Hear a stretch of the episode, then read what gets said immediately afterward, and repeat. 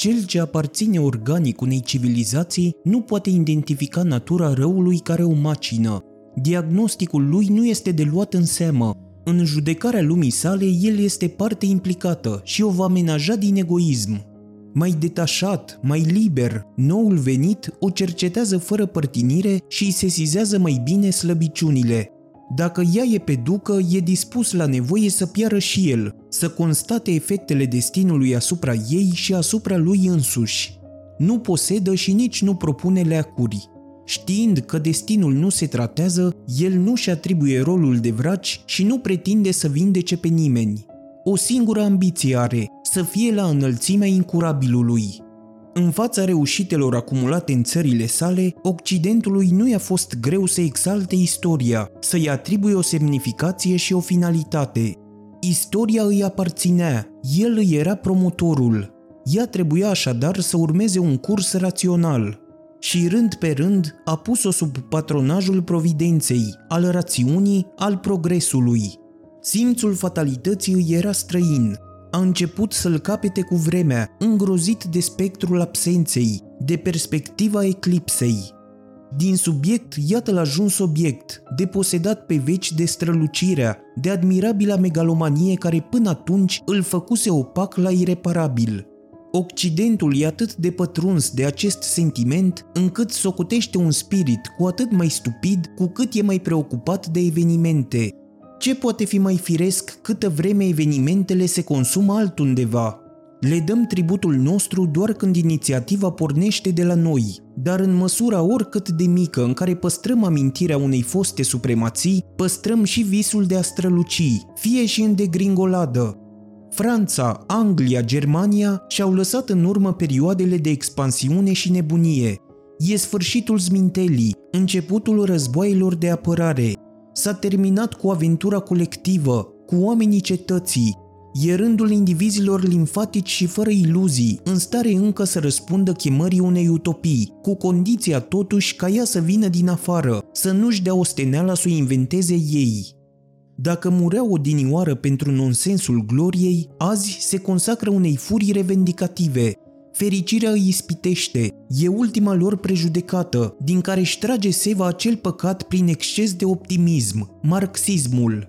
A se iluziona, a sluji, a se expune ridicolului sau prostiei unei cauze, iată extravaganțe de care nu mai sunt capabili. Când o națiune începe să-și pierdă strălucirea, ea se îndreaptă spre condiția de masă, Chiar dacă ar dispune de o mie de Napoleoni, tot nu s-ar hotărâ să-și tulbure odihna pe a ei și pe a celorlalți. Cu asemenea reflexe împleticite, pe cine să terorizeze și cum. Dacă toate popoarele ar fi la fel de fosilizate sau lașe, ele s-ar înțelege de minune. Nesiguranței i-ar urma stabilitatea unui pact între lași a miza pe dispariția pornirilor războinice, a crede în generalizarea decrepitudinii, ora ideii, înseamnă a vedea departe, foarte departe. E utopia, prezbitism al popoarelor bătrâne. Popoarele tinere, în schimb, respingând subterfugiul amăgirii, văd lucrurile din perspectiva acțiunii, iar perspectiva le este reglată de fapte. Dacă aderă la vreo ideologie, ea le ațâță frenezia, le fructifică fondul de barbarie, le ține treze. Când însă popoarele bătrâne adoptă vreuna, ea le va amorți, nu fără a le dărui stropul acela de fierbințeală ce le permite să se creadă oarecum vii, o ușoară febră a iluziei. O civilizație nu există și nu se afirmă decât prin acte de provocare. Începe să se cumințească, se va nărui în curând – Momentele ei de glorie sunt momente de temut, în timpul cărora nu-și cruță forțele, ci din potrivă și le risipește. Nerăbdătoare să se cătuiască, Franța și-a propus ca misiune să le irosească pe ale sale. A reușit să o facă, de ajutor fiindu-i orgoliul și zelul agresiv. N-a purtat ea într-o mie de ani mai multe războaie decât oricare altă națiune. Deși avea un simț acut al echilibrului, i-au reușit până și excesele, ea nu putea ajunge la supremație decât în dauna substanței sale, să ardă până la capăt și a făcut din această chemare punctul ei de onoare. Iubitoare de formule, de idei explozive, de scandal ideologic, și-a pus geniul și orgoliul în slujba tuturor evenimentelor din ultimele 10 veacuri. Și după ce a fost vedetă, iată-o acum resemnată, temătoare, rumegându-și regretele și grijile, trăgându-și sufletul după efortul strălucirii al trecutului ei. Fuge de propria imagine, tremură în fața oglinzii. Ridurile unei națiuni sunt la fel de vizibile ca ale oricărui individ. Cine a făcut o mare revoluție nu mai pornește alta de aceeași amploare, cel care timp îndelungat a fost arbitrul bunului gust, odată ce și-a pierdut poziția, nu mai încearcă să o recucerească. Dacă tânjești după anonimat, ești sătul să servești de model, să fii urmat, mai muțărit. La ce bun să ții casă mare doar ca să amuzi universul? Franța cunoaște prea bine aceste truisme ca să și le mai repete. Națiunea gestului, națiune teatrală, ea își iubea jocul, la fel cum își iubea și publicul. Acum însă a obosit și vrea să părăsească scena, nu-și mai dorește decât decorul uitării. Că și-a uzat inspirația și talentul ne este limpede, însă am fi nedrepți dacă i-am reproșa-o. Ar însemna să o acuzăm că s-a realizat și împlinit. Virtuțile care făceau din ea o națiune privilegiată și le-a tucit cultivându-le, fructificându-le și nu din lipsă de exercițiu pălesc acum și se sting talentele ei. Idealul bunăstării, mania epocii crepusculare, o urmărește, o obsedează și o solicită în exclusivitate și asta pentru că din ea n-a mai rămas decât un nume pentru o masă de indivizi, o societate, mai curând decât o voință istorică. Dezgustul pentru fostele ambiții de universalitate și omniprezență atinge asemenea proporții că doar un miracol ar putea o salva de un destin provincial. De când și-a părăsit proiectele de dominație și cuceriri, o apasă urâtul, plictisul generalizat. Flagel al națiunilor în plină defensivă, aceasta le macină vitalitatea, dar în loc să-l combată, ele preferă să-l suporte și se obișnuiesc cu el într-atât că le devine indispensabil. Între viață și moarte vor găsi totdeauna suficient spațiu pentru a le evita pe amândouă, un interval în care nici să nu moară, nici să trăiască căzute într-o catalepsie lucidă, visând un statu quo care să țină veșnic. Cum s-ar putea opune ele tenebrelor ce le asediază, înaintării civilizațiilor opace? Dacă vrem să știm ce a fost un popor și pentru ce nu-și merită trecutul, nu trebuie decât să studiem figurile ce l-au marcat mai mult.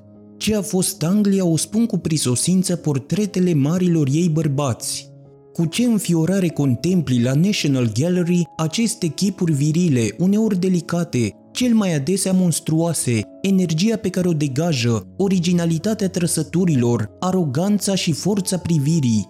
Apoi, cugetând la reținerea, la bunul simț, la politeța englezilor de azi, pricepem de ce nu mai știu să-l joace pe Shakespeare, de ce îl fac atât de searbăt și lipsit de bărbăție, sunt tot atât de departe de el pe cât vor fi fost grecii târzii de Eschil.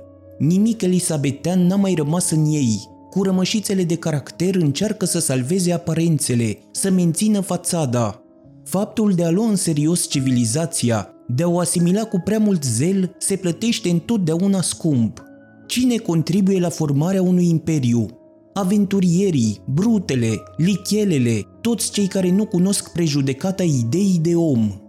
La ieșirea din evul mediu, Anglia, în prea plinul vital, era sălbatică și tristă.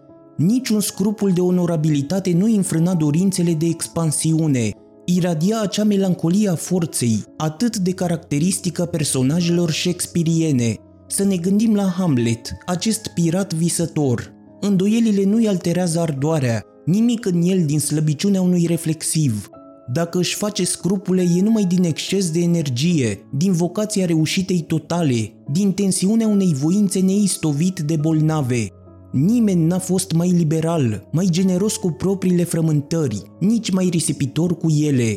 Anxietăți luxuriante, cum să le mai atingă englezul de azi? De altfel nici nu aspiră la așa ceva. Idealul lui este omul cum se cuvine, de el se și apropie în mod primejdios, este cam singura națiune care într-o lume lipsită de ținută mai stăruie să aibă stil. Absența vulgarității ia în Anglia proporții alarmante. A fi impersonal constituie aici un imperativ. A-i plictisi pe ceilalți e o lege. De atâta distinție și platitudine, englezul devine din ce în ce mai impenetrabil și descumpănește prin misterul ce îi se atribuie în pofida oricărei evidențe.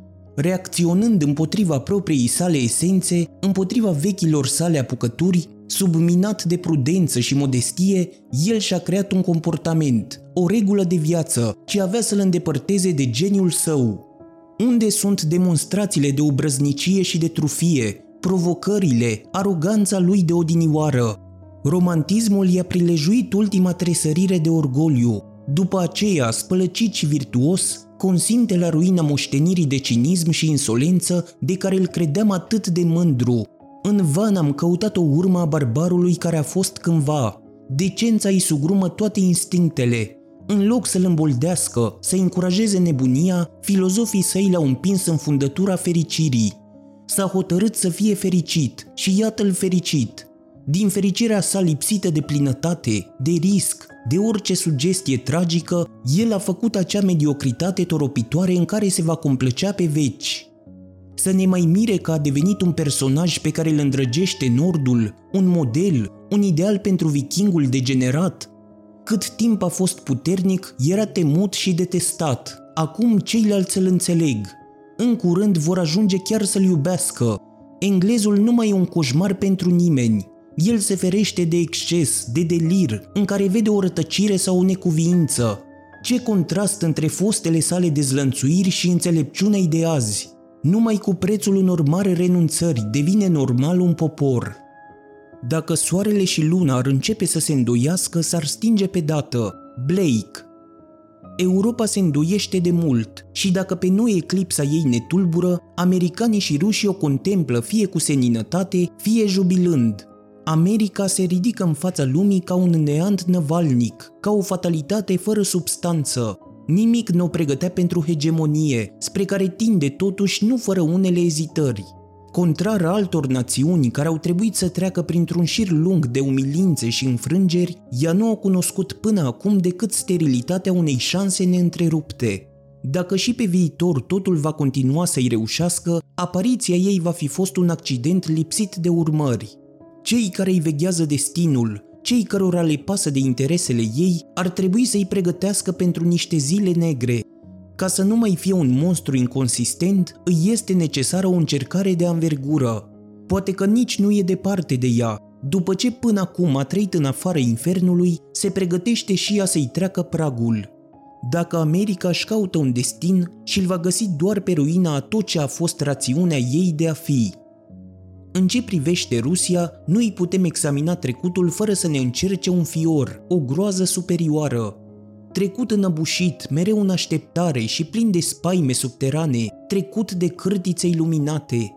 Năboiul rușilor va face națiunile să tremure, de pe acum au introdus în politică absolutul.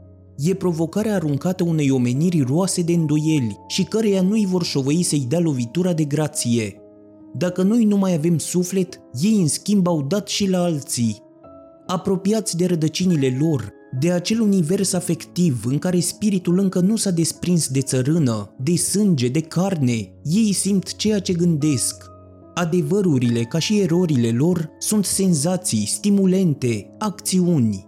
În fapt, ei nu gândesc, ci îi rump, Aflați încă în stadiul în care intelectul nu diluează, nici nu dizolvă obsesiile, ei nu cunosc efectele nocive ale reflecției, nici acele margini ale conștiinței unde ea devine factor de dezrădăcinare și anemiere.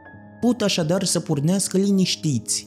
Ce au de înfruntat mai mult decât o lume limfatică? Nimic în fața lor, nimic viu care să-i poată opri, nici măcar un obstacol. Oare nu unul dintre ei lor a folosit cel din tâi, în plin secol al XIX-lea, cuvântul cimitir, vorbind despre Occident? Vor veni în masă cât de curând să-i viziteze cadavrul. Urechile mai fine le percep de pe acum tropăitul îndepărtat. Cine ar putea opune superstițiilor în marș ale rușilor măcar un simulacru de certitudine, Începând cu secolul luminilor, Europa nu a contenit să-și submineze idolii în numele ideii de toleranță. Cel puțin cât timp a fost puternică a crezut în această idee și s-a bătut pentru ea. Până și îndoielile ei, de fapt convingeri deghizate, erau un semn al forței, astfel încât avea și dreptul să le invoce și mijloacele de a le impune. Acum nu mai sunt decât simptome de epuizare, vagi tresăriri ale unor instincte atrofiate. Demolarea idolilor atrage după sine năruirea prejudecăților, ori prejudecățile, ficțiuni organice ale unei civilizații, îi asigură acesteia dăinuirea, îi conservă fizionomia. Ea trebuie să le respecte, dacă nu pe toate, măcar pe cele care îi sunt proprii și care în trecut aveau pentru ea însemnătatea unei superstiții sau unui ritual. Dacă le consideră simple convenții, se va desprinde tot mai mult de ele, fără a putea însă, prin mijloace proprii, să pună altele în loc. A consacrat Europa un cult capriciului, libertății, individului. E conformism de bună calitate. Încetează să-l mai practice. Capriciul, libertatea, individul devin literă moartă. E necesar un minimum de inconștiență dacă vrem să ne menținem în istorie. Să acționezi e una, să știi să acționezi e altceva. Când clarviziunea consacră fapta și o infiltrează, fapta se destramă și împreună cu ea prejudecata, a cărei funcție constă tocmai în a-i subordona, în a-i servi faptei conștiința.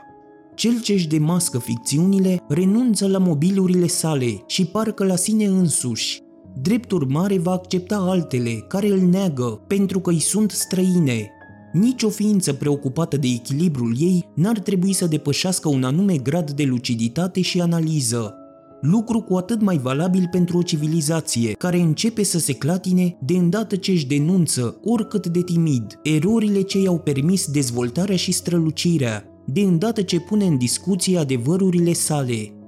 Nimeni nu abuzează fără riscuri de facultatea de a se îndoi.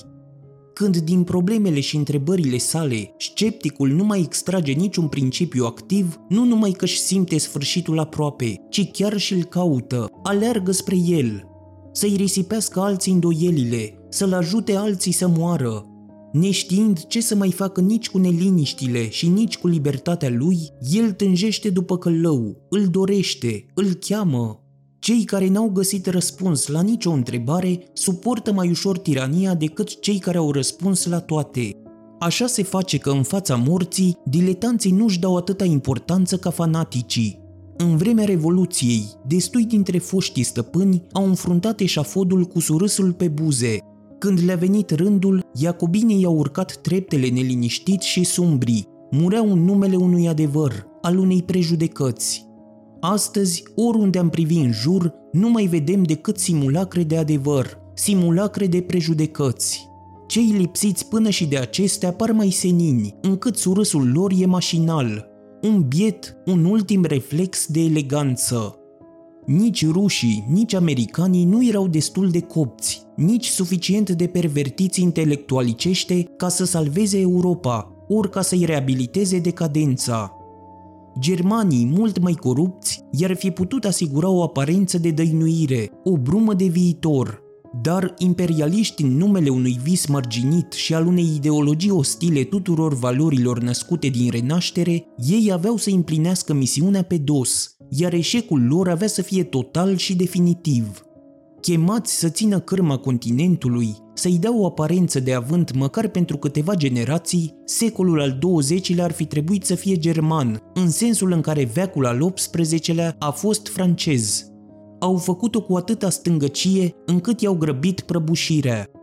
După ce că au răvășit Europa, că au lăsat-o vraiște, în plus Germania a oferit-o un dar Rusiei și Americii, căci pentru cine, dacă nu pentru ele, au știut așa de bine să se războiască și să se ducă de râpă. Astfel, eroi în folosul altora, autori ai unui haos tragic, ei și-au ratat misiunea, adevăratul rol. După ce au gândit și elaborat temele lumii moderne, după ce i-au produs pe Hegel și Marx, ar fi fost de datoria lor să se pună în serviciu unei idei universale și nu al unei viziuni tribale. Și totuși, chiar și această viziune, oricât de grotească a fost, sta mărturie în favoarea lor. N-a fost ea oare dovadă că numai ieri în Occident mai păstrau rămășițe de prospețime și barbarie, că mai erau în stare de un vis grandios și de o nebunie viguroasă, Acum însă știm că nu mai au dorința și nici puterea de a începe noi aventuri, că orgoliul lor, pierzându-și seva, se ofilește ca și ei, că se duși la rândurile de farmecul renunțării își vor aduce modesta contribuție la falimentul general. Așa cum îl știm, Occidentul are zile numărate. Își pregătește sfârșitul, nu fără a cunoaște o perioadă de surprize. Să ne gândim ce a fost el în răstimpul dintre al cincilea și al zecelea veac. O criză mult mai gravă îl așteaptă, un alt stil se va contura, popoare noi se vor naște. Deocamdată să fim pregătiți pentru haos. Cei mai mulți s-au și împăcat cu perspectiva aceasta, invocând istoria cu gândul de a se stinge în ea, abdicând în numele viitorului, ei visează, dintr-o nevoie de a spera împotriva lor înșiși, să fie umiliți, călcați în picioare, salvați. Un sentiment asemănător împinsese antichitatea la acea sinucidere care a fost făgăduința creștină. Intelectualul obosit sintetizează anomaliile și vicile unei lumi în derivă. El nu acționează, îndură, dacă se apropie de ideea de toleranță, nu găsește în ea excitantul de care are nevoie. Îl găsește însă în teroare, ca și în doctrinele ce o au drept corolar. Dacă îi cade victimă primul, chiar el nu se va plânge. Îl fascinează doar forța ce-l strivește. A vrea să fii liber înseamnă a vrea să fii tu însuți. Ci el a obosit să fie el, să cutreiere printre incertitudini, să rătăcească printre adevăruri, Puneți-mă în lanțurile iluziei, suspină el, spunând adio peregrinărilor cunoașterii, așa că se aruncă orbește în orice mitologie ce-i garantează protecția și tihna jugului. Refuzând onoarea de a-și asuma propriile spaime, se angajează în acțiuni unde speră să afle senzații pe care în el însuși nu le-ar putea găsi. Astfel, excesele oboselii sale vor întări tiraniile, biserici, ideologii, poliții, căutați-le originea în groaza pe care el o nutrește față de propria luciditate, mai curând decât în stupiditatea maselor. Acest avorton se transformă în numele unei utopii de două parale în gropar al intelectualului și convins că face un lucru foarte necesar, prostituează acel îndobitociți-vă, deviză tragică a unui singuratic – Iconoclast redus la tăcere, lecuit de paradox și provocare, pornit în căutarea anonimatului și rutinei, pe jumătate îngenunchiat, copt pentru poncif, el renunță la unicitatea sa și își reface legăturile cu gloata. Nu mai are nimic de răsturnat, poate doar pe el însuși, ultimul idol nedărâmat.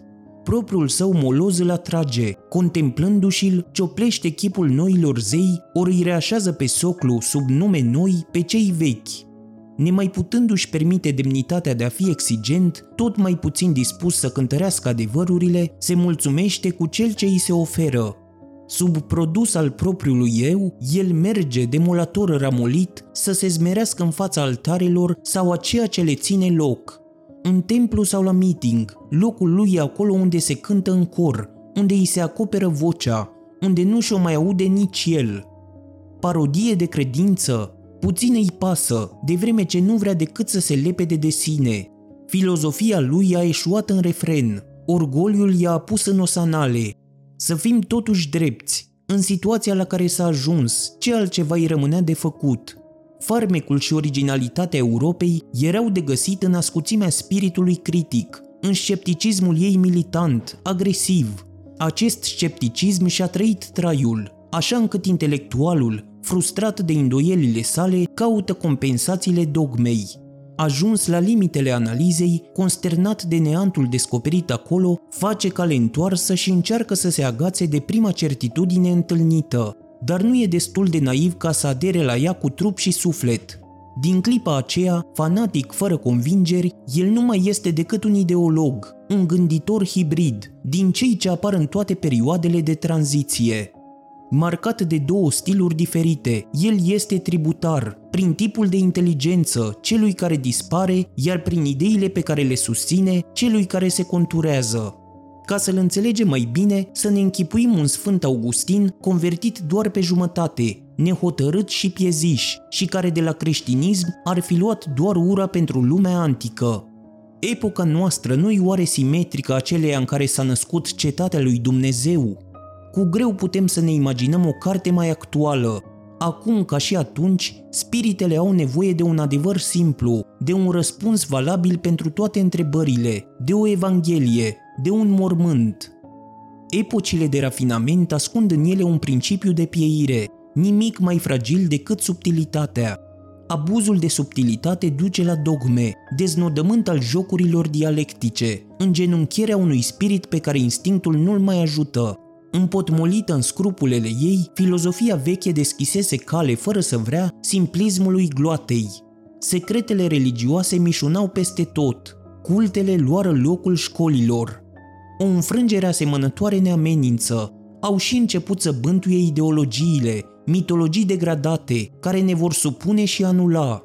Nu ne vom mai putea permite mult timp fastul contradicțiilor. Mulți se pregătesc să venereze orice idol și să slujească oricărei dogme, cu condiția ca și unul și celălalt să le fie impuse, iar ei să fie scutiți de efortul de a-și alege rușinea sau dezastrul. Oricare va fi lumea de mâine, occidentalii vor juca în ea rolul avut de greculi în Imperiul Roman.